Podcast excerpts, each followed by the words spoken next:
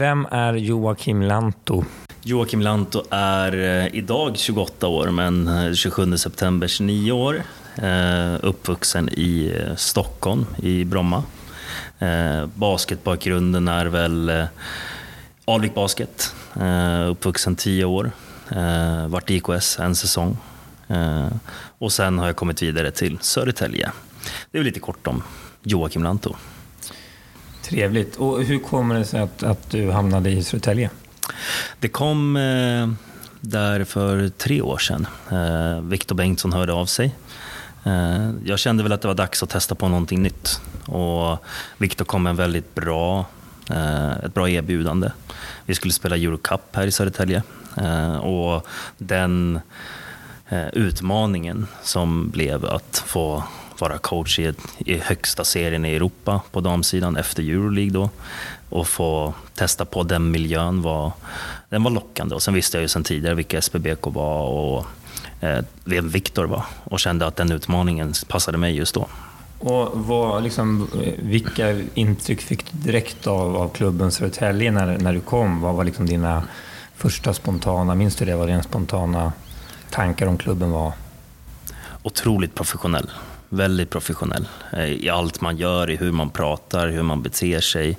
Eh, bara atmosfären, komma in på deras kansli är ju att nej men det här är en professionell verksamhet. Det, det är många medarbetare som är där på dagtid. Det är inte bara dem, det är damlagstränare, herrlagstränare, det är spelare som cirkulerar hela tiden. Så det var en professionell miljö att vara i. Eh, och alla verksamheter är seriösa alla gör sitt yttersta utifrån de förutsättningar man har.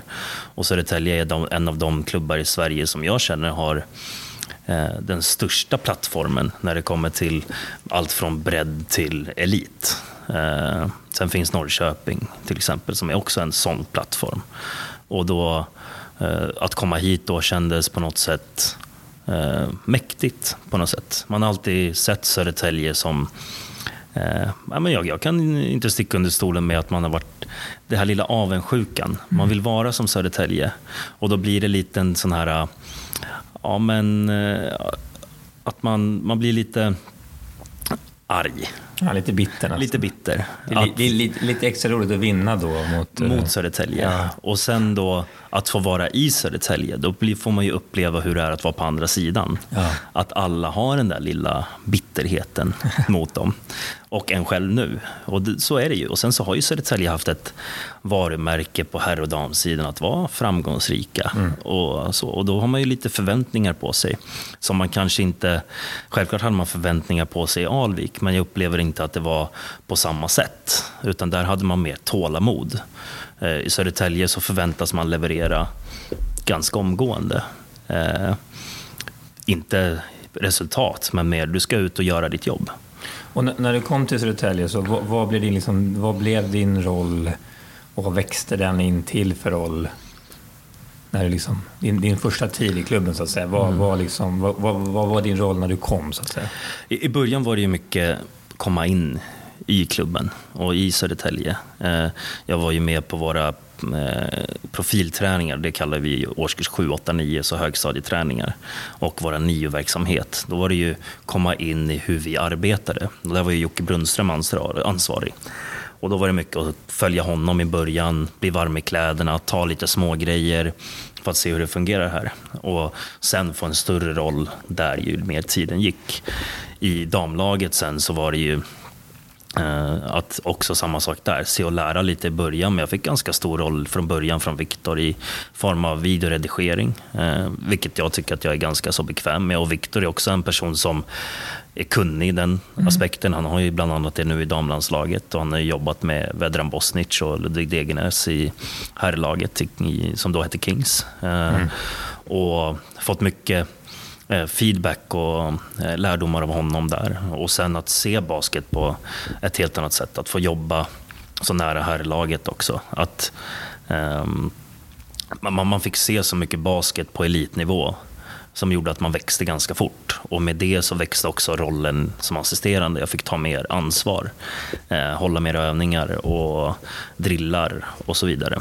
Eh, sen var jag ansvarig mer för defensiven, framförallt mot matcher och matcher så växte också den eh, relationen mellan mig och Viktor. Eh, vi hade något som många tyckte var lite annorlunda, att man såg oss växla ganska mycket. Att en person stod upp mm. och sen så stod nästa person upp. Att ibland var det Viktor som var där uppe och eh, gav feedback till laget och sen mm. så var det jag som stod där helt plötsligt. Och man får ju ha i regel basket att det får bara vara en coach som står upp, mm. så att det vart lite så här karusellaktigt ja. på oss. Men det var också den relationen som byggdes upp mellan oss. Och, Eh, och det blir bara så när man får en relation som växer. Och det kommer med eh, förtroende, så att säga. Och det fick mer och mer förtroende och eh, det växte eh, igen då.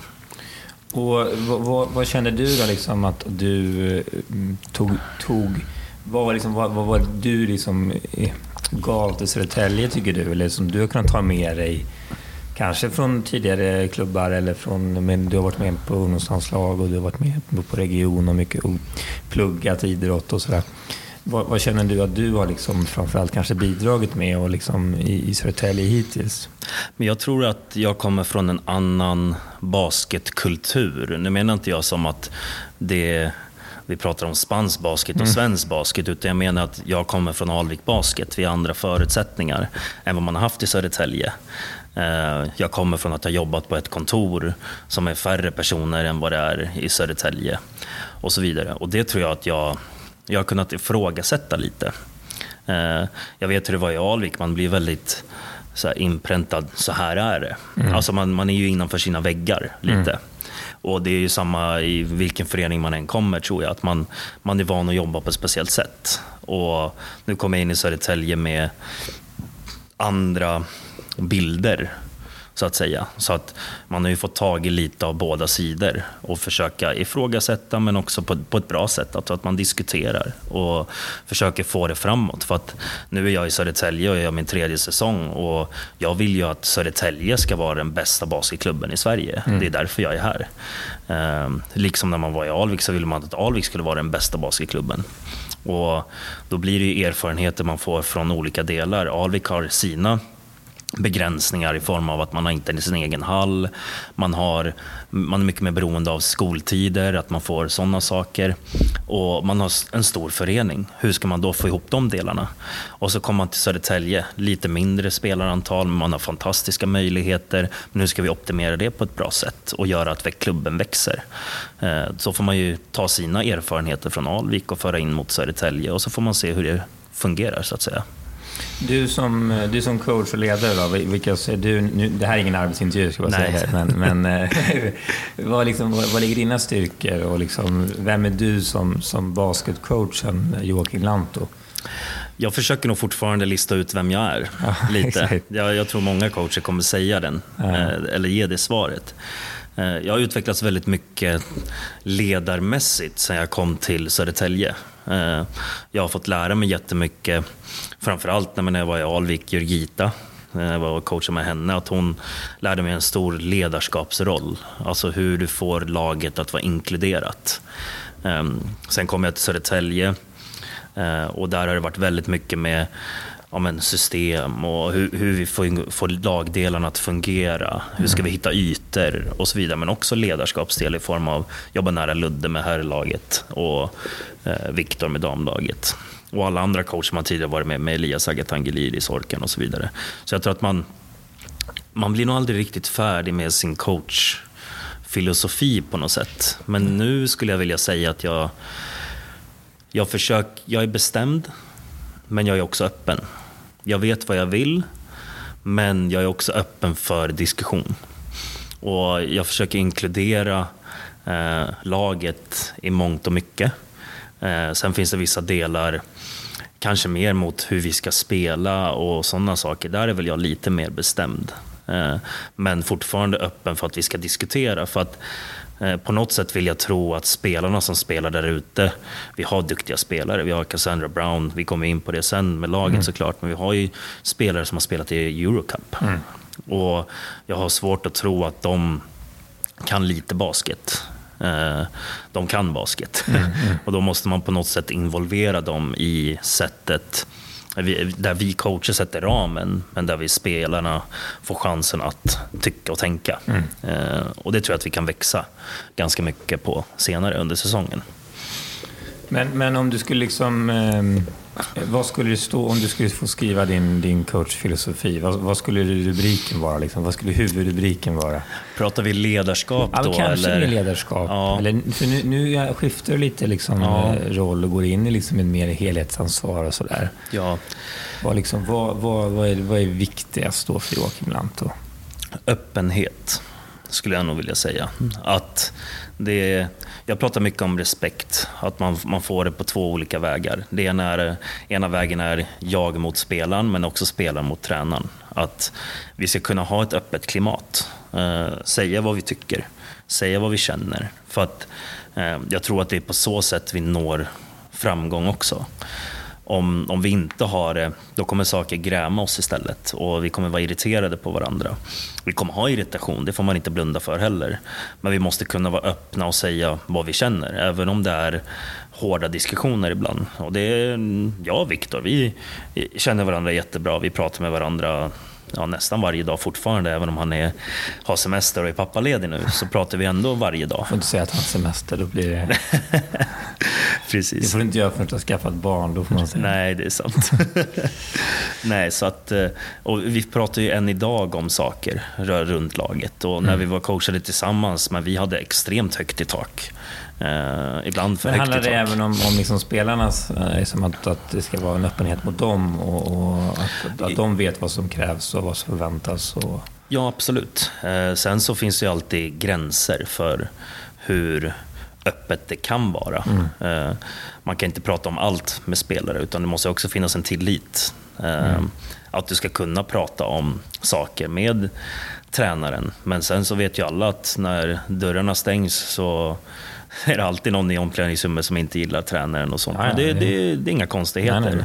Man, man tar alltid beslut som påverkar en person. Mm. Eh, men man ska också kunna vara öppen och säga vad man känner. Eh, utan att det ska bli en, ett bakslag någonstans. Det tycker jag. För att vi, vi ska vara med varandra så pass mycket. Alltså jag pratar om att alltså är du inom idrott så är det som att du är i en långvarig relation. Mm. Du, du kommer vara i en relation och det kommer bli upp och nedgångar. Mm. Och det handlar om att vi som grupp ska hantera det. För att om vi inte kan hantera det, då kommer vi ha en väldigt lång säsong. Men kan vi hantera det, då blir det en roligare säsong istället. Och eh, nu liksom... Du, vi, vi har pratat om tidigare tillfälle och då, då, då har du varit, liksom för några år sedan gjorde jag någon intervju med dig och då, då var du inne lite grann på att ja, men din, ditt framtidsmål var typ att du skulle bli liksom individuell coach och så ute i Europa kanske. Så här.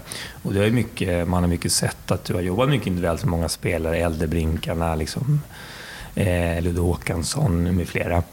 Eh, men nu ska du gå in i, i, en roll där du ska vara liksom, huvudansvaret för liksom, eh, eh, liksom Södertäljes damlag.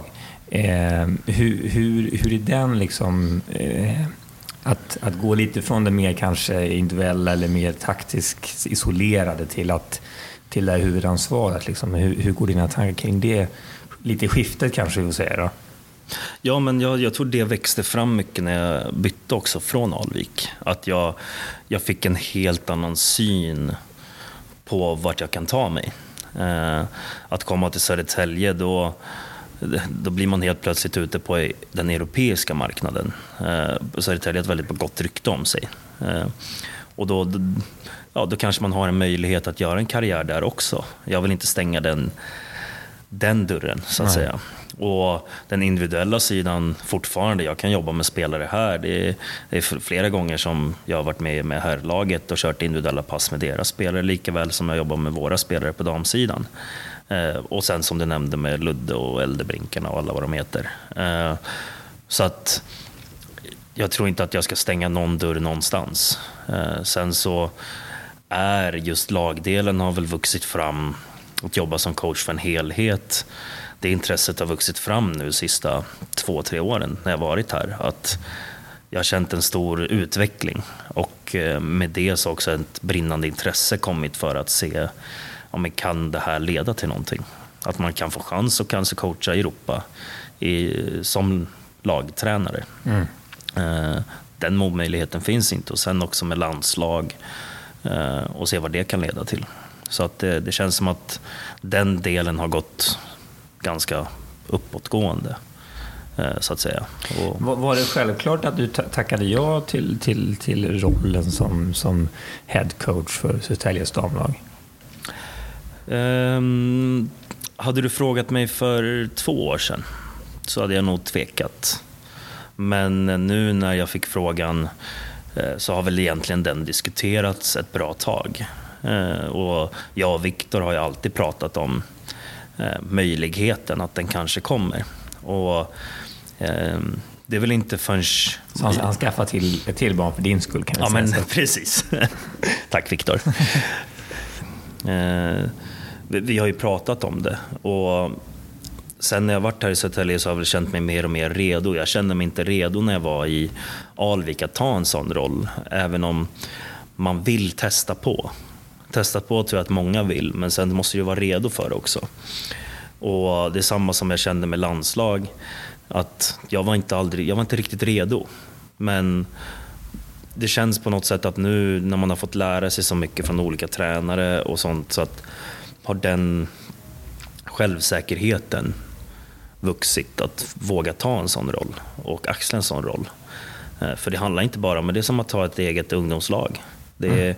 det är inte bara att slänga sig in med ett lag på 16 eller 16 killar eller tjejer, utan du måste ha en erfarenhet för att kunna coacha spelare i den åldern, att veta hur de fungerar och så vidare. Och det är samma sak med att coacha seniorer.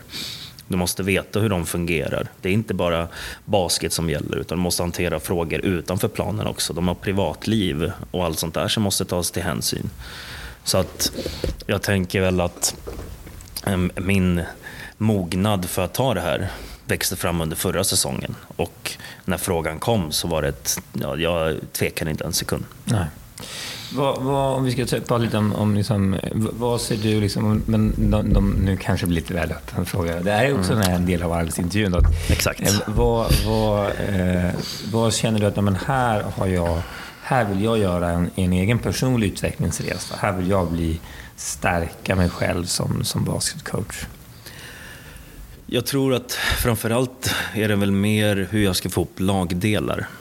Att eh, utnyttja styrkor i laget. Eh, det, det, det, jag vet många som har sitt sätt. Så här coachar jag. Och då gör man det. Om man är bra på det. Det finns många, det är NBA-coacher, Euroleague-coacher och allt möjligt. Att man har sitt sätt att spela på. Och sen så rekryterar man spelare utifrån den linjen man kör på. Mm. Men jag vill väl lära mig att eh, hantera en situation utifrån det material jag har. Vilka är våra styrkor? Vilka är våra svagheter? Hur ska vi få ut dem på bästa sätt? Inte svagheterna då, utan styrkorna.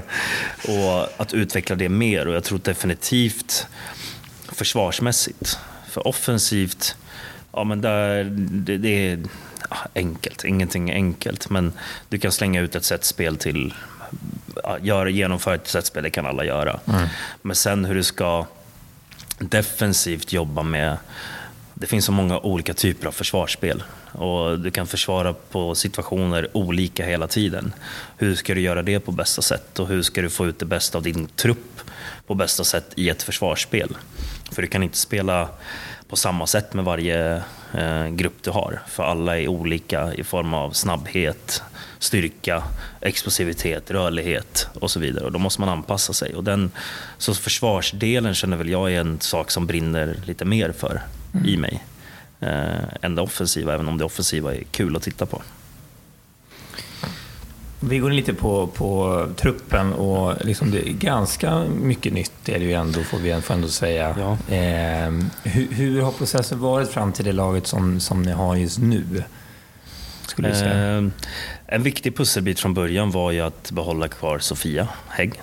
Eh, hon hade ju ett tvåårskontrakt och vi, hade inga, vi ville att hon skulle stanna kvar. Eh, så det var skönt för oss. Sen så var processen att vi visste ju självklart inte exakt vilken budget vi hade att spela på. Eh, allt ifrån när vi tappade Scania-pengarna. Vi hade olika evenemang som ställdes in under sommaren. Så vi visste, kopplat till corona då? Alltså. Till corona, precis. Ja. Och då, då visste vi inte riktigt vad vi hade att spela på. Så tanken från början var att bygga en stomme. Eh, en stomme med spelare, en svenska spelare. Och där fick vi då in eh, Anna Dahl ganska så tidigt, vilket var skönt. Eh, sen efter det så började vi prata med Matilda Claesson och hon ville ju börja vända hemåt mot Sverige igen och kombinera plugg, eller jobb med eh, basket. Så det var också en viktig pusselbit att eh, få på plats. Och en amerikanska tidigt i Shante Goff. Efter det så var vi ganska, självklart vi hade några yngre spelare som har skrivit på i Dessa Nojan från Bot, eh, Nojan, ska jag säga. Fick en liten läxa igår av henne att säga Tack. hennes eh, efternamn rätt. Ja, det är bra. Eh, och, eh, hon bor i Botkyrka och det är bara en 15-20 minuter med buss härifrån. Mm. Så hon kan ju pendla väldigt enkelt. Så att då fick vi ändå in en stomme som kändes bra. Och sen så kunde vi då invänta lite mer beslut rörande vad, vad fanns det för pengar som kommer in, hur ser ekonomin ut i klubben och så vidare. Och efter det då så lyckades vi knyta oss an eh, Amanda Kantzy eh, och det kändes jättebra. Uh, Amanda är en, jag, du och jag, både jag och, du har ju sett henne i Alvik Basket. Mm. Sen har hon spelat på college och bägge Luleå och så vidare. Och ville vända ut mot Europa men kände väl att det är säkert år att vara i Sverige. Mm. så det var ju en, en praktvärvning skulle jag vilja säga. hon och Matilda är nog de två bästa svenska spelarna vi har rekryterat. så. Eh, och Elin Lomgren. Sen, Elin var ju med förra året och det är det är få personer som sprider så mycket glädje som Elin alltså, men det är något med Luleå-folk tror jag. Det de har en förmåga att sprida glädje. Och sen lyckades vi att knyta oss an Cassandra Brown eh, och det kändes jättebra. Eh, så att truppen i sig har fått ta lite tid för att vi ska se hur den ekonomiska statusen har varit i klubben. Och idag så känns truppen i sig väldigt bra utifrån de förutsättningar vi har haft. Och, och, hur tror du, liksom, det är svårt att säga sådär, men, men hur, och det är, ni har spelat Eh, är det en träningsmatch? Vi har haft två. Vi två hade mot AIK och Uppsala. Ja, exakt. Mm. Det är kanske svårt att veta. De, även om ni vann båda då, eh, liksom, eh, hur, hur, tror du liksom, ni kommer klara er i, i ligan?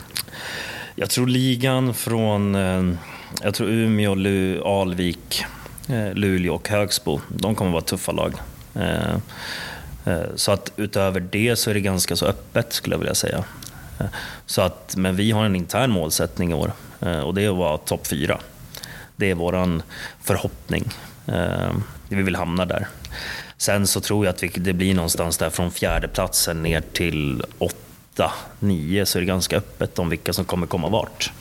Eh, så att eh, eh, jag tror att vi, eh, vi får avvakta och se lite framåt jul. Jag tror mycket kommer hända där med att vissa lag kanske kommer välja att förstärka då eh, med vad som händer med ekonomier runt om i klubbarna. Så att vi får väl se vad som händer då innan vi kan ta ett sånt slutgiltigt besked eller beslut om vad vi tror om säsongen. Men jag, jag, är optimistisk för att vi har en bra grupp. Vi har en jättebra grupp, bra grupp som vill jobba hårt. Och Eh, på sikt under säsongen tror jag att vi kan göra bra saker. Det tror jag. Hur ser det ut, du, du pratade mycket om de spelarna som har kommit utifrån. Hur ser det ut liksom med egna produkter och, och det som kommer underifrån och sådär? Vad, vad, vad kan vi förvänta oss där? Eh, SBK har haft lite ett eh, tapp där sista åren eh, på spelare som eh, inte riktigt har kunnat ta det steget upp till damlaget. Eh, vi hade ju senast 00-tjejerna var det ju två stycken, eller tre. Vi hade Frida Olsson som tyvärr drog korsbandet igen förra året och har lagt skorna på hyllan. Det är jättetråkigt. Och sen har vi ju två stycken som spelar i ligan i år. Eh, Patricia Elias och Sabina Radonja och båda ska spela i Helsingborg. Så det är ju våra två senare produkter eh, till, eh, som skulle kunna spela i ligan, som har valt att testa på annat. Och det är vi jätteglada för att ja, men som Sabina vill plugga och göra i Helsingborg kan spela där. Och Patricia som ville testa förra året i Norrköping och nu i Helsingborg. Och förhoppningsvis kommer tillbaka sen till Absolut, och det, det hoppas vi ju. Eh, för att de ska få erfarenhet, testa på andra miljöer, se hur det är att utveckla sig som människor och som basketspelare. Så det är, det är bara positivt, tycker vi. Eh, men utöver det så har vi haft ett tapp sen på 01 tyvärr. Eh, 02 har vi en med i damlaget i år, sen har vi inte så mycket kvar. 03 ja, några stycken. Sen så kvalitet om man pratar så, det är ett ganska känsligt ämne såklart. Men eh, våra 04, där har vi några som varit med i ungdomslandslag. Eh, och dessa är ju en sån då. Eh, Emilia Englund som tränar med damlaget är en annan. Eh, Tilde Månsson som är med i vårt utvecklingslag. Men det finns också några stycken till där som har, kanske har möjlighet om något år eller två att få en möjlighet att komma upp i damlaget. Eh, 05 är ju, eh, ja, jag skulle säga det bästa laget vi har i Sverige. Där finns det väldigt mycket intressanta spelare som på sikt kommer kunna ha möjlighet att ta sig in i damlaget. Och sen så blir vi kanske, är vi lite mediokra. Ehm, men jag tycker att det, vi, vi har ett jobb att göra eh, för att vi ska komma tillbaka till den storhetstiden som fanns eh, för 15 år sedan kanske. Men eh, det börjar med vad vi gör idag. Och jag tycker att vi har tagit de stegen vi behöver för att påbörja ett arbete. Att, ja, men vad, vad har vi gjort och vad behöver vi göra? Eh, och det, eh, vi får se hur det går. Hur, hur viktigt är det för, för Södertälje som klubb att, att det finns att det kontinuerligt kommer unga egna produkter till damlaget, skulle du säga? Det är viktigt. Det är jätteviktigt. Vi vill inte ha Eh, som förra året hade vi fem importer. Det är ingenting som vi som klubb vill egentligen. Utan det var en drastisk åtgärd för att vi lyckades inte rekrytera svenska spelare. Eh, vi vill rekrytera svenska spelare. Eh, vi vill ha det. Det, vill vara, det ska vara vårt signum att vi satsar på svenska spelare. Och även om vi har ekonomiskt en tuff situation i år så har vi ändå en budget som är 65-70% på svenska spelare. Eh, och det visar ändå att vi bryr oss om svenska spelare. Att vi har SBBK-profiler i laget är jätteviktigt. Eh, en sån som Matilda Claesson som kommer ifrån föreningen, det är, det är bland de största värvningarna vi kan göra. Eh, att vi tappar Ellen Åström, ja, det, är, det är jättetråkigt. Men också viktigt för henne, precis som för Patricia och Sabina och många andra, att de får testa på andra miljöer. Att eh, Ellen får gå till Alvik och köra med dem, jobba i Stockholm, bo i Stockholm och utforska den delen av sitt liv. Det är också viktigt. Precis som att jag bytt, byter från Alvik till Södertälje så är det viktigt att eh, andra spelare tar den möjligheten att få utforska och testa nya saker. Det är jätteviktigt. Eh, men att vi har SBBK-spelare i damtruppen är viktigt. Gör du någonting för att vi ska få en, liksom en till, liksom flera spelare i damlaget? Vi försöker ändå, skulle jag vilja säga. Eh, vi jag försöker titta på så mycket träningar jag bara kan på våra EF-lag. Och elitförberedande som vi kallar det, det är ju eh, U13 upp till eh, att de kommer till vårt utvecklingslag. Då blir de ju mer mot eh, elit, så att säga, och vårt, eh, mot vårt damlag. Eh, men jag försöker vara där, synas och prata med tränarna. Eh, och jag vill på något sätt visa att vi gör det här tillsammans. Det är inte en person, utan vi är, vi är ett team. Vi är ett team som ska göra det här. Och alla har vi olika erfarenheter. Vissa har coachat väldigt länge. Vi har Benny Johansson som är alldeles fantastisk, som har coachat i SVBK sedan det grundades mm. egentligen. Och sen har vi nya coacher som kommer in i form av eh, Oliver Maleksadegan från Jönköping, men också de trotjänare som varit här länge i Thomas Andersson, i Anders Guv och i Roger Bofaichal, David och, och, så vidare. och så vidare. Mm. Det finns Odider. Alltså det finns många som har varit här länge och har ett brinnande intresse för klubben. Och då, då är det viktigt att vi ska göra det här tillsammans och samverka mot herrsidan också såklart. Um, och då, då är det viktigt för min del att jag visar att det är viktigt också. Mm. För det är precis som vi pratade om, vi vill få upp spelare i damlaget. Men då känner jag att jag behöver visa mitt intresse för våra eh, elitförberedande lag också. Att det är viktigt för mig att det går bra för dem.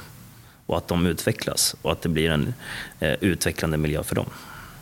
Hur är det liksom, man har ju sett mycket, framförallt unga spelare som, som som kanske liksom har tidigt gjort seniordebut och sådär, att, att, det, att det kan också få, få effekter som, som kanske inte alltid är odelat positivt. Till exempel tänker jag på att man med, med liksom, hur mycket man tränar och liksom sådär. Hur, hur, hur mycket liksom pratas det kring de bitarna kring liksom, eh, Ehm, ja, ska, ja, om det är någon, någon, någon duktig fast yngre som spelar med flera lag och sådär. Har man med sig det liksom, tänket? Vi, eh, vi har ju väldigt nära samarbete nu med vår eh, sjukgymnastik, så Södertäljehälsan. Och där har vi några stycken som hjälper oss väldigt bra. Och alla de tre som vi jobbar mot är ju faktiskt landslagsfysios. De är ju med på vårt dam och herr seniorlandslag. Eh, och där har vi ett nära samarbete. Så vi, om det är någon som har någon form av skavank eller känning, då brukar vi få en tid ganska så snabbt hos dem. Och det är vi ja, lyriska över att vi kan ha ett så bra samarbete med dem. Det, är, det är ganska ovanligt faktiskt. Eh, och då försöker vi ha kontroll på spelarna. Eh, framförallt blir det ju enklare för dem som går vår profil, eller NIU, de, men självklart också de andra om de har något problem. Eh, men då kan ju de oftast gå på våra tider när vi har skolträningar. Men vi försöker ha kontroll på dem. Så att vi inte har jag vet att många har haft, jag kommer ihåg från när jag var i Alvik, att man hörde om korsbandsskador hit och dit i Södertälje mm. och så vidare. Men nu har vi inte så mycket sånt längre. Utan nu kanske det är mer lite ja, men överbelastningsskador eller förslitningsskador. Det blir några stukade fötter och hit och dit. Men det är inte så mycket mer i Södertälje än vad jag var med om i Alvik till exempel. Det skulle inte jag vilja säga. Eh, sen så har vi bara ett bra team runt om som stöttar upp och hjälper till när det behövs. Eh, det, det tycker jag är väldigt bra i Södertälje. Om vi blickar mot säsongen nu, det är snart mm. säsongspremiär. Eh, det har varit en, en, en pandemi Eh, med corona och liksom det har inte spelats matcher på, på flera månader och sådär. Hur, hur, tror du det kommer påverka vad vi ser liksom i, i SPL Dam nu och, och, från, och från ert håll också nu här när vi sätter igång? Jag tror att vi kommer få se spelare som är lite ur rytm från början. Det märkte man lite när man såg eh, hur ACB startade upp mitt under pandemin egentligen, när de körde sin bubbla. Och även när man såg eh, nu starten på ACB, det, ja, utan publik, det blir helt annat matchtempo på något sätt. Ena matchen kan det sluta 110-110. ACB är spanska, spanska ligan. Precis, precis. Och ena matchen kan det sluta med hur många poäng som helst och nästa match så är det knappt några poäng som görs alls. Jag tror att vi kommer få se en ojämnare nivå på matcherna än vad vi har sett innan. Eh, jag tror vi kommer få se spelare som många lag inte riktigt har matchtempo i sig. Eh, det kommer ta lite mer tid. Det är många lag som på grund av eh, corona behöver ta in spelare senare, vilket gör att lagdelarna inte kommer sitta på plats från första matchen. Vi har lag där, som vi i Södertälje, drabbades av en spelare som mm. fick corona och några spelare som behövde sättas i karantän för att de påvisade möjliga symptom. Och eh, utav säkerhetsskäl så gör vi det för att vi ska ha kontroll så att ingenting händer. För vi har ändå ett samhällsansvar. Och då gör det ju att saker och ting eh, tar lite mer tid än vad det brukar kanske. Så jag tror att vi kommer få se en liga som kommer vara... Ja, jag är inte främmande för att vi kommer se många skrällar. Att eh, de lagen som kanske tippas att vara i nedre delen av tabellen kan gå och sno några matcher från topplagen. Eh, på grund av att det, det är så svårt när ja, du inte har framförallt hemmapublik på din sida. Det blir inte samma atmosfär i hallarna. Det blir, eh, det blir annorlunda att spela tror jag. Och då får vi se liksom de lagen som har mer kvalitet kanske kommer gynnas mer av det. Det är många frågor som vi inte vet svaret på.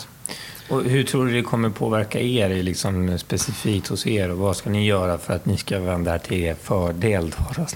Men vi har pratat mycket om att vi behöver ha eh, jag är ju jättefan av Los Angeles Lakers. Det, ja, det ska jag inte sticka under stolen med. Och jag, jag följer jättemycket hur, hur de har pratat om att nej, men det är ingen publik på matcherna. Hur ska vi få en, en energi och vi pratar mycket om att energin måste komma från oss själva. Det kan inte vara från publiken. Sen så kanske SPL Dam inte har den lyxen att ha som SPL Herr, att det är mycket publik på vissa matcher. Eller, eller som Lakers. Ja, precis. och då blir det lite annorlunda. Eh, så att eh, jag tror inte att, även om publiken är en faktor, så kanske den inte kommer vara lika stor faktor på damsidan som på här sidan då. Men vi pratar jättemycket om just energi, att vi ska, behöver ge varandra energi. Och vi har pratat mycket om att det kommer vara toppar och dalar och där publiken inte kan stötta upp oss, där måste vi stötta varandra istället. Så det kommer vara en viktig faktor, eh, tror jag. om du skulle, du pratade, har pratat om truppen, men vad, vad, kommer vi få se för, för, för förhoppningsvis då, i alla fall utifrån din horisont, vad kommer vi få se för Södertälje i år på banan? Hur kommer det se ut? Eh, ett lag som defensivt kommer vilja sätta mycket tryck i försvar. Eh, vi vill bygga vidare på det vi påbörjade redan för eh, förra året, eller resa som egentligen startade under Eurocup när vi var jag och Viktor där. Eh, ett lag som sätter mycket press. Vi vill vara ett av topplagen försvarsmässigt. Och förra året så var vi där vi sa att vi skulle vara, topp tre i mest, minst insläppta poäng. Och det, det, där hamnade vi bra till. Även om vi har problem med defensiv returtagning och så vidare så har vi ändå varit ett av de bättre försvarslagen i ligan. Det får man inte glömma. Eh, och vi ska försöka fortsätta rida på den vågen. Eh, och vi vill vara ett lag som ska vara det, det laget som sätter mycket press, som sätter mycket tryck i försvar. Eh, och då är det viktigt att vi eh, fortsätter jobba med de detaljerna. Att vi fortsätter ha de målsättningarna i försvar.